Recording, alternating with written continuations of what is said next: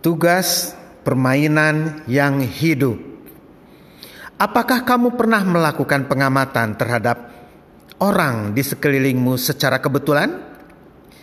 Cobalah ingat, cobalah ingat hasil pengamatan secara kebetulan manakah yang kira-kira bisa kamu ceritakan sekarang.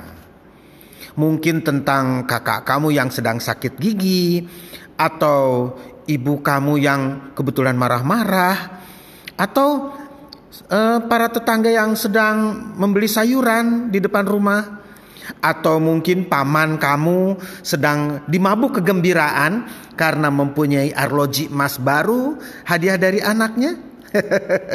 atau barangkali tentang saudara kamu yang sedang mengantuk.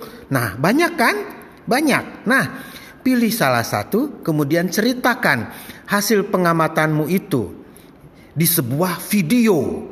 Sambil bercerita, jangan lupa tirukan pula gerakan yang khas yang berhubungan dengan tokoh yang sedang kamu lukiskan itu.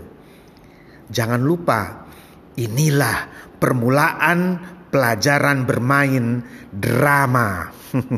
Selamat mengerjakan tugas.